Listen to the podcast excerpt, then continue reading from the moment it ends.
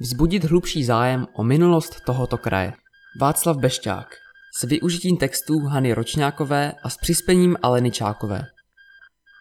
Jeho genialita spočívala v umění spojit bohaté informace s vypravičským talentem a krásnými vyobrazeními, která byla podmíněna láskou ke zdejšímu kraji.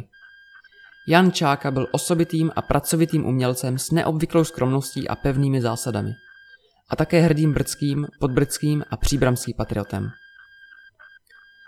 Přestože se Jan Čáka narodil 12. června 1929 v Praze, většina jeho předků pocházela z Příbramy a Březových hor. On sám měl k tomuto kraji blízko už od dětství. Jezdil jsem pravidelně za svými prarodiči. V roce 1941 se rodina natrvalo vrátila do Příbramy. Na přání své maminky šel Jan Čáka studovat zdejší obchodní školu. Ta však byla o rok později uzavřena a její žáci totálně nasazeni.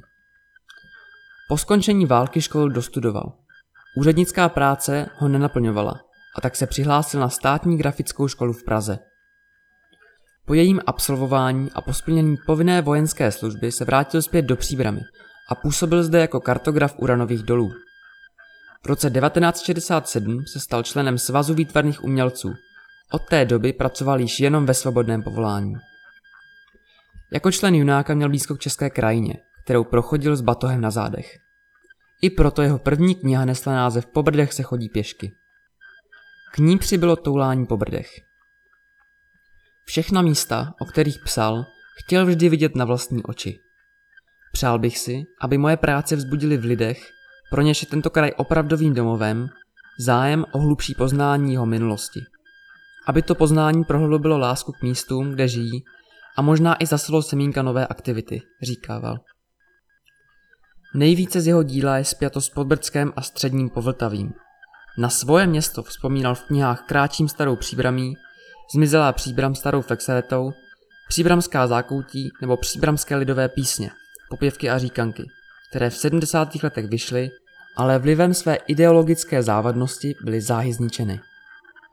Byl to právě scouting, kvůli kterému se o Jana Čáku zajímala státní bezpečnost.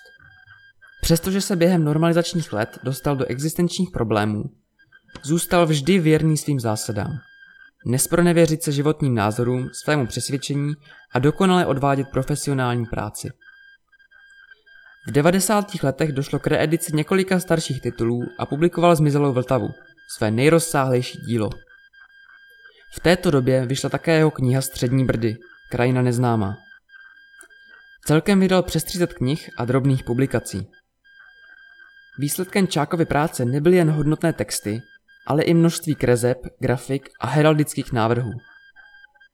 Značná část jeho tvorby se snoubila s hornictvím a osobní vztah měl k Březovým horám. Jeho jménem bylo pojmenováno vyhlídkové místo v Brdech poblíž vrchu Praha, Čákova vyhlídka. Životní cesta brdského poutníka a příbramského patriota se uzavřela 2. září 2018.